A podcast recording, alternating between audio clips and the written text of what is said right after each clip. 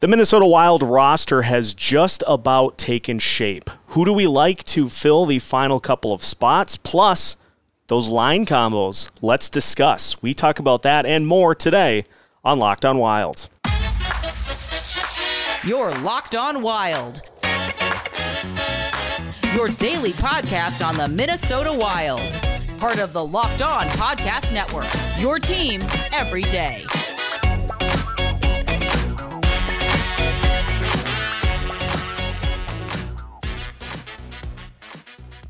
What's happening, everybody? Welcome to yet another episode of Locked On Wild, your daily Minnesota Wild podcast, part of the Locked On Podcast Network, your team every day.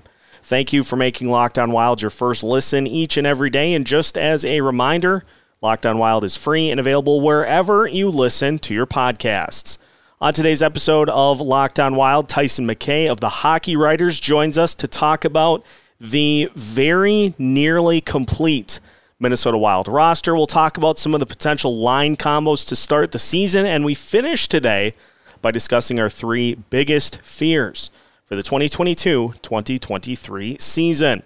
My name is Seth Toupal, host of Locked On Wild, veteran Minnesota sports content producer with well over a decade's worth of experience covering all of your favorite Minnesota sports teams and guiding you now through the preseason, almost to the start of the regular season here on Locked On Wild, and joined, as mentioned, by Tyson McKay of the Hockey Writers, who covers the Minnesota Wild. Tyson, welcome to the show. Glad to have you on. And uh, we're getting down to just about the start of the regular season, so it's great to finally see this roster get close to what we will see to start the season. Obviously, a few spots uh, up for grabs, and so let's just go right into some of those guys who are fighting for those final couple of spots. You've got Nick Petan, you've got Mason Shaw, you've got uh, Andrej Sustr as well. Um, any of those guys in particular impressed you more than the others so far here in the preseason? Um, right up until the the last couple games, I was I was really in on Nick Petan. I think he looked great on the the line uh, replacing Greenway with Eriksson Ek and Foligno. Um, he had, you know, he doesn't have the size that that some of those guys usually have, but he uh, he definitely had this the skill there to to hold up uh, his own end of the end of the ice. But Mason Shaw in that last game has just taken a whole new level for me. He looked amazing. Um, he just has speed that is unbelievable, and his toughness. I mean, he's gone through so many injuries and stuff he's just uh, at this point, you know, a, a, almost a veteran in the AHL. He's been down there for many years now, and he is just lighting it up. So for me, he's he's kind of taking the lead in that category. Uh, Sustr, I thought was almost a little bit disappointing. Um, he hasn't looked as excellent as I hoped he would. Uh, but then again, you know, I'm kind of I'm a big Calen Addison kind of fan, so whenever you're comparing stuff to Calen Addison, it's it's kind of hard to live up to, to him in that category. So, yeah, it's you know it's intriguing because you look at it and almost take Sustr's size and give it to Petan to play on that line with Eriksson Ek and Foligno. Um, I was floored that he was uh, was five nine and was uh, was still going out there with those two guys. But hey, you know the the best part about this is that we have multiple guys that have been fighting up until the uh, the end of the season for those final couple of spots. And so, who ends up uh, making the roster will uh, will obviously be determined here within the next couple of days. I wanted to talk about the line combos that we uh, are going to likely see. We've seen them through a couple of preseason games so far. Uh, let's start with the first one. Uh, Connor Dewar, Brandon Duhaime, and Marco Rossi. Seems likely that that will be the combo we'll see to start the season. What do you think of those three? Obviously, we would like to see Marco Rossi, you know, in a higher role as the season goes on in an elevated top six role. But at the end of the day, do you, do you like that combo to uh, to start the season to kind of give Rossi an opportunity to acclimate to the NHL level with uh, a couple of guys that, that were in a very similar situation to him? And now can kind of show him the way a little bit. I think that's exactly it, right? Whenever you think Marco Rossi, everyone immediately assumes 1C, like he is our best center prospect. He needs to go right to 1C. And it's just, it's very, very rare that something like that is ever going to happen. I don't know if it ever has happened. There's just a, a learning curve to the NHL that is unlike any other league. So, I mean, even someone as skilled as Rossi, he's going to need time just to adjust to to the NHL pace, to playing against the best players in the world. So if you take someone even as good as he is and just plop him one C right off the bat, he's gonna he's gonna struggle, and and you don't know what kind of adverse effects that can have on him, right? On his mental game, on his on his even his physical game. You know, he'd be playing against all the top lines for the rest of the league. So I think you put him in in a situation where he can succeed um, you put him with Dewar and Duhaime on that quote fourth line for the Wild, and uh, I think they have the potential to be a deadly scoring combination there as well. I think Dewar's got a lot more skill than a lot of people give him credit for. Duhaime, uh, he's kind of settled down a little bit. Last year he came in a little hot. Um, he's uh, he seems like he's he's settled down a little bit. He's kind of found more of his his own game throughout the the offseason. He's looked great in preseason. Um, so I think that that combination at the beginning of the year is top notch. I, I think that's exactly where Rossi needs to be for the start, and then and then you see where it goes from there. Yeah, and you know you hit on a really important part of this. I think is that the coaching staff I think is setting him up for a situation where he can be fueled by the kind of the lift that that would give to elevate the roster as opposed to starting at the top from the beginning.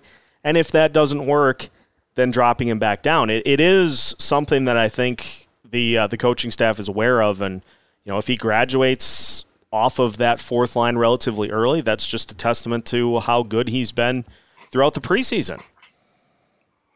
He's uh, he's really he's got the skill but uh, he just needs to. I think he needs to find just his niche in the team and then just grow from there. Um, we're going to talk about. We got a couple of other lines to get to, and I want to talk as well about. Uh, some things that Dean Evason is looking at doing, such as home and road line combinations that maybe are used in one one spot and maybe not in others. And so uh, we'll continue to just kind of look at where things stand with the lines. Tell me about the lines. We'll talk more about those after we come back here on Locked On Wild. Today's episode is brought to you by betonline.net. BetOnline.net is your number one source for football betting info this season. You can find all the latest player developments, plus team matchups, news, podcasts, and in depth articles and analysis on every game you can find.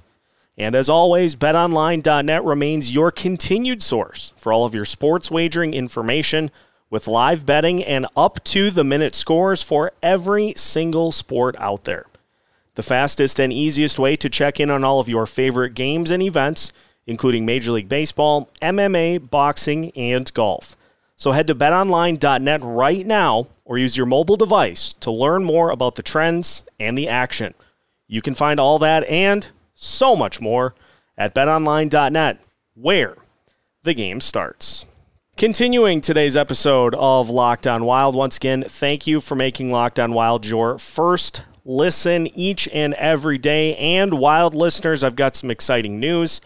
Along with our show, you can find all the other Locked On Minnesota podcasts, now available on Roku and Amazon Fire TV as part of the Locked On Sports Minnesota app. More great local sports coverage 24 7 and free of charge. Download the Locked On Sports Minnesota app today on Roku and Amazon Fire TV. Joined by Tyson McKay today of the Hockey Writers. And Tyson, let's go to that Matt Boldy line because as it stands, and again, this is being recorded on Thursday before the preseason game against Chicago, Matt Boldy, Sam Steel, and Freddie Gaudreau.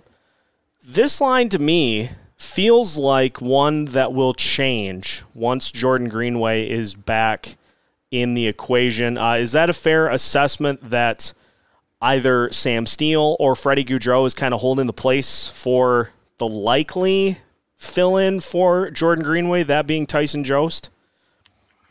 Definitely feels like that to me. It feels kind of like uh, almost like a hodgepodge line uh, that they're just kind of sticking together right now while they they try some things out. Um, I'm not sure that Steel is going to be a, a long time kind of participant in in that in that line. Um, I think I think Jost really has shown this preseason that he has some skill there. Um, I think you put him with with Boldy specifically and Gaudreau. Uh, we know Gaudreau can can handle the pressure that comes with being on a high offensive line. Last year uh, with Boldy and Fiala, he was outstanding. So I think eventually, um, if you end up with a with a Boldy Jost Gaudreau line, I think you're you're in a good spot. Yeah, it's it, it just to me like I see those three put together and I'm like, yeah, that's that's okay for for the start because I think Boldy is skilled enough to be able to kind of pull that line ahead, which is interesting because it's essentially the same thing that happened to Kevin Fiala last year, and we got ten games into the season, and it's like, what's going on here? But um, I think those, I think you hit it right on. It just, it feels like those guys are just kind of keeping the seats warm until Greenway's back. Then you got the GREF line at full, full strength, and they'll settle the pieces after that. So it, it'll look different, you know, a, a couple of weeks into the season. And of course, we got the Kaprizov line. That's not going to change. Even with Marco Rossi centering Kaprizov and Zuccarello in tonight's preseason game, Ryan Hartman is still the guy. He is still the number one center for this team. There's there's just no getting around that. Hartman has earned that spot. He he worked hard. He took a he took a long path to get to where he is, and – he looked solid all year last year. He had a fantastic year, and I think he would have to have a pretty hard fall off to drop himself out of that position. He is uh, he's not the driving force like a lot of people think a one C needs to be, but you have Kirill Kaprizov. You don't really need that driving force. You need someone who's gonna, you know, be a complement to Kaprizov and Zuccarello. So I mean, Hartman is exactly that. He's not afraid to shoot the puck. We see him; he drops that one knee with that with the shot all the time. Signature Hartman move, and and he's figured out how to put the puck in the net. And uh, I don't know what else you can you can ask of him. He has been everything and more that that they ask of him. So he's he's really deserving of that spot to me, and I like him there. So yeah, super super underrated, and you know he's he's just going to continue to uh, get those opportunities for the Wild at that spot. Now let's let's talk defense a little bit because during the offseason there was an interesting wrinkle that was put out into the internet, the Twitter sphere by Dean Evason and by Bill Guerin that hey, the Wild might try to shake their D lines up a little bit so they can hit you with that speed pursuit and they can hit you with that one two punch of Matt Dumba and Jake Middleton. So let's just start right there. Do you like the idea of being able to kind of mix lines uh, to attack opponents depending on who you play? If you've got a more fast team, you can throw Brodin and Spurgeon out there to pursue the top players. If you have a team that is going to try to kind of slow it down a little bit, you can knock them over with Dumba and Middleton. What do you think? I I love the idea. I think it's fantastic. The the potential pairings that you have between those four players bring just a completely different dynamic between whenever like altering any of them. So you got Brodin and Spurgeon on that top line. I mean, they're probably up there with some of the best shutdown top lines in the entire NHL. Like there's not much getting by them. You got Middleton and Dumba. You're just unstoppable, basically. Those two are gonna outwork everybody that they possibly can. Um, Middleton's gonna look great doing it with that stash. And then, you know, the possibility of mixing it back up and going back to those lines that we saw, the Middleton Spurgeon Brody, and Dumba lines, those are tried and tested at this point. They they worked solid last year. I can't imagine that, you know, a bit more bit more time together, a bit more experience on the ice, especially with Middleton coming in at the trade deadline. You know, he gets some more experience with Spurgeon. Um, they develop some more chemistry, and you're looking at, you know, some some pairings there that can really just alter the way a game feels depending on which opponent you're facing every night and whether it's a home game or an away game too uh, altering them you know based on who you're playing and where you're playing them just everything leads to an advantage is something that you want to have yeah it, it gives it gives dean options and as good as last year went it did feel like the wilds were kind of one of those teams where it's like everything goes according to plan and we're fine. We don't make any changes. It's like if things don't, it's like, well, we're just going to, you know, try to dig out of this with this group. So some different options. I I'll give it two thumbs up. Try some things and the worst that happens is you find something that works that you can go to and the opponent is like, um, what is this? So, yeah, I'm I'm fully in favor of it and hopefully it uh, leads to some success for uh, the Wild. We're going to finish today's episode by looking at our three biggest fears for this season, and we'll see if they are fears that can be easily dispelled as we finish today's episode of Locked On Wild after this. Final segment of today's episode of Locked On Wild. Once again, thank you for making Locked On Wild your first listen each and every day. I'll mention it again. For those of you that are on Roku and Amazon Fire TV, you can now find Locked On Wild and all of the other Locked On Sports Minnesota podcasts by going to the Locked On Sports Minnesota app. Local sports coverage 24 7, free of charge.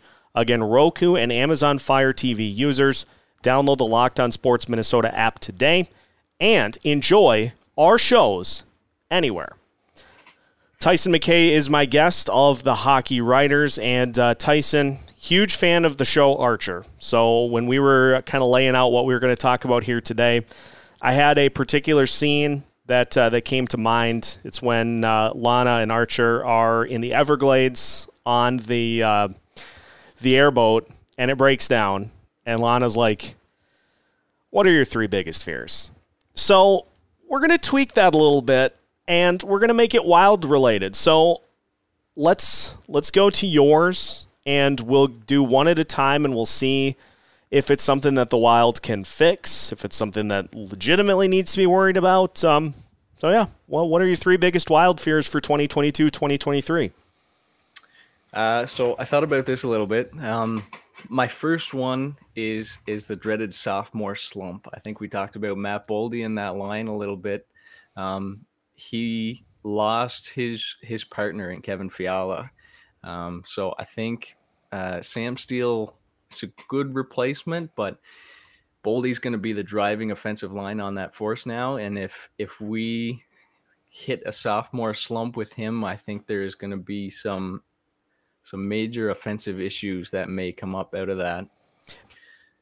Yeah, that's I mean that's that's a very good one because that has been one of the big questions all throughout the offseason leading up to the season. Was it Kevin Fiala? Was it Matt Boldy? Was it a little column A, little column B? I'm still of the little column A, little column B belief, but you know, they, there is potential that it takes him a little while to kind of adjust to life after Fiala to start this season. And I think that is where seeing Dean use a bunch of these different line combos is what is going to have to help if that does happen. They're just going to have to try some things out and um, and see what works. Maybe to get Boldy going, you give Kaprizov some shifts with him just to try to kind of jumpstart things, get the car battery going again. So I think it is a concern potentially. If it is something that the Wild deal with, I think we'll just see Dean juggle the line combos just to try to get Boldy going. And once Boldy gets going, he can be the one to lead the other two players on his line. Yeah, and I think the I think the key there is that Boldy is such a good player that it almost feels like he can only be down for so long. He feels yep. like eventually he is going to break out and be an absolute star. He just seems to thrive all over the ice. Yeah. So it, and you, you look at, you know, he's going to get a ton of power play opportunities this year. So if he's maybe in five on five, not off to the greatest start, he's going to get opportunities there that can kind of get him going. And so I, I'm right with with you. He's a fantastic player. And so if he does have a little bit of a skid, it's not going to be a long one. Yeah, that's that's the hope, anyways. Is he can he can keep it rolling. uh, so my second one uh, is uh, we had so many players last year that just had absolute career years, and I know the the kind of overall narrative for a lot of other teams looking at the Wild is is are they going to regress? Are those players going to drop back from their career years? You've got Zuccarello, Hartman on that top line, both had career years. Um, Foligno in the in part of the GREF line, he had an absolute monster year. Um, Freddie Gaudreau basically came out of nowhere and and just put up the points like nobody expected. So that'd be one of my fears is that some or or even like all of those players start to regress and that's that's a really good one too. And that one I think depends kind of on the the situation. You, look at um, you look at Hartman and Zuccarello, for instance. Kirill Kaprizov is going to generate X amount of chances a season that are going to lead to those guys getting just extremely good looks because of the amount of attention that he draws. So I am of the belief I think Ryan Hartman, and you know, the other thing too is is regression can take many forms. Like you can go from being a 65 point guy as Hartman was this last season to 55 to 60 and maybe not necessarily 30 goals. Still a strong season, but obviously not what he did this past year. And so if he continues to be able to capitalize on those opportunities that he gets from Kirill, I think he's going to be just fine. Zuccarello too. He may f- float to kind of his career averages, but his chemistry is so good with Kaprizov. I tend to think those guys are going to be okay. You know, the one I would point to maybe as the uh, the, the one who is most likely to would be either Foligno or Freddie Gaudreau, just because perfect storm for Gaudreau to be between Boldy and Fiala. So does it take a little while for that line to get going again? Could be. So I, I, I don't know. It's it's one of those things that just could go in so many different ways because it also depends on like how the shots get distributed. All of the shots Fiala took, you know, Foligno's going to get some of those. Zuccarello, Hartman, all those guys are going to get some of those shots. If they can score some of those goals too, I think we'll be all right. Yeah, I was a I was a big fan of uh, Hartman's answer to uh, I think it was Michael Russo Russo in one of his his articles. He said he really doesn't care if he gets one goal and the team gets hundred points, then then he'll be happy. It'll be a good year, and I think that's uh, an attitude that a lot of the players have, and yep. I think it'll make a, a big difference in this year. Everyone is a team first kind of player, and uh, it'll make uh, make it interesting for sure. We might see some players pop out that we weren't expecting. Like last year, we had a bunch of players pop out. So uh, could be a fun year. It should absolutely be another fun year. It's just it's a team that up and down the lineup believes that they have the opportunity to do some good things, and so they're just going to keep cashing in on those opportunities. We'll keep enjoying it every time they do. hundred percent.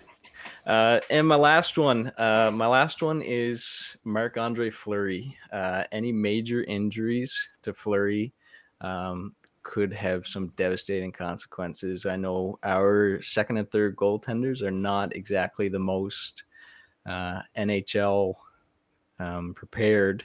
I know Gustavsson is uh, has been in the NHL a little bit. Yep. Uh, Zane McIntyre had an absolutely solid year at the end there in the AHL. He put up some big minutes in some big games and and helped a lot. But um, Fleury has a tendency to to play a very animated, very athletic style of of goaltending that you don't really see much of, and it's very entertaining. But there's some of those saves that he makes that I'm like, I have no idea how he didn't pull something doing that because, like, the man is the man is defying age at this point. He is no doubt amazing at what he does, but but sometimes you just gotta worry just a little bit about the chance that that if he goes down, I mean, we're looking at a starting goaltender expected to play probably around the 60 game mark, you know, maybe a little bit above, depending on how Gustavsson does. So I mean that's a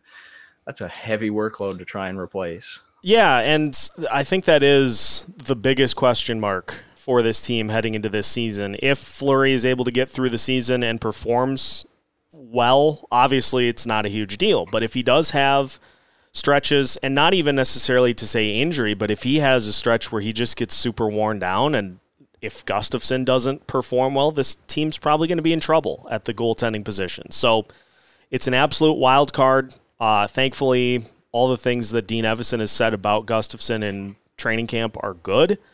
But again, you don't know until you start playing those games against the NHL level competition to uh, to see how things are going to play out. So that is the one.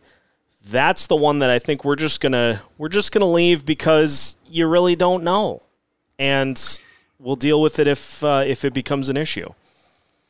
Yeah, and, and that's another situation where, where people tend to have have that uh, almost Rossi like mindset towards Wallstedt.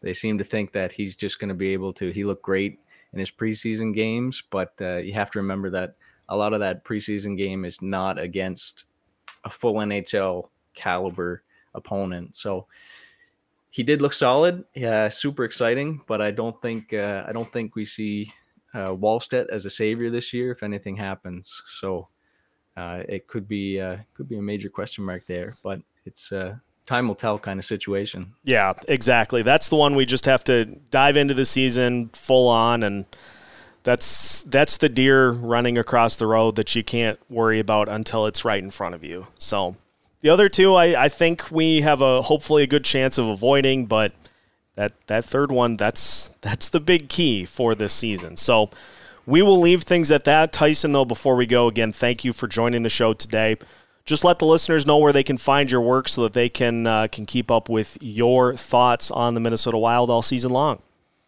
Yeah, so uh, you can find me at uh, the Hockey Writers. Um, you can also find I post all my stuff on uh, on Twitter, so you can can follow me there. Uh, see all the stuff that I post. I do uh, most of the game day preview kind of stuff. Um, just some thoughts, stuff as they happen to strike me put some articles down, and uh, I think we're going to be starting up um, a weekly kind of prospect uh, coverage. Keep an eye on some of the many talents that the Wild have spread across most of of Europe and North America. So. Um, first one of those will be coming out next week, later next week. So, uh, yeah, keep an eye out for that one.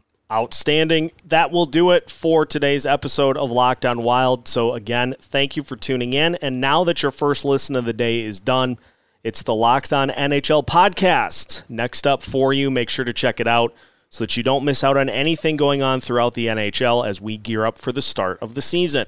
Also, make sure to subscribe on YouTube. Hit that notification button so you don't miss out on any episodes leading up to the start of the regular season, which is just a week away.